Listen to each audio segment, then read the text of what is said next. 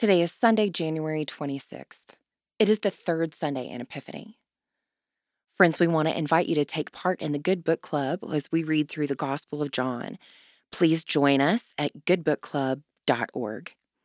Also, we want to take a quick minute to remind you about the wonderful inserts drawn by Jay Sidebotham and the ways that your church can participate in using these in your bulletin inserts or in your weekly newsletter. Please visit www.forwardmovement.org for more information.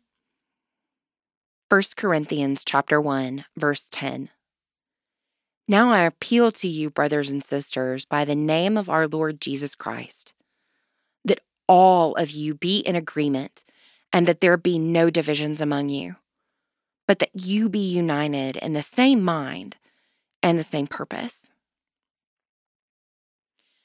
Depending on which list you read, Christianity includes more than 33,000 denominations. However, you slice it, Christianity is a pretty divided body.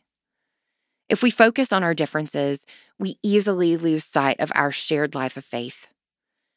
Even within the same denomination, we can quickly become mired in differences of liturgy and doctrine and see only the fractures we have created.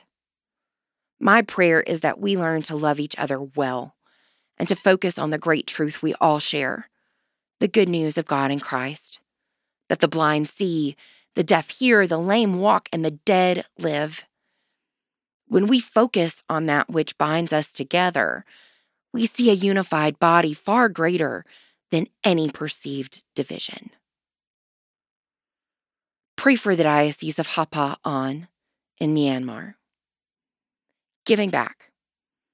The holiday rush of donations to food banks is over. Take some rice and beans to your local pantry.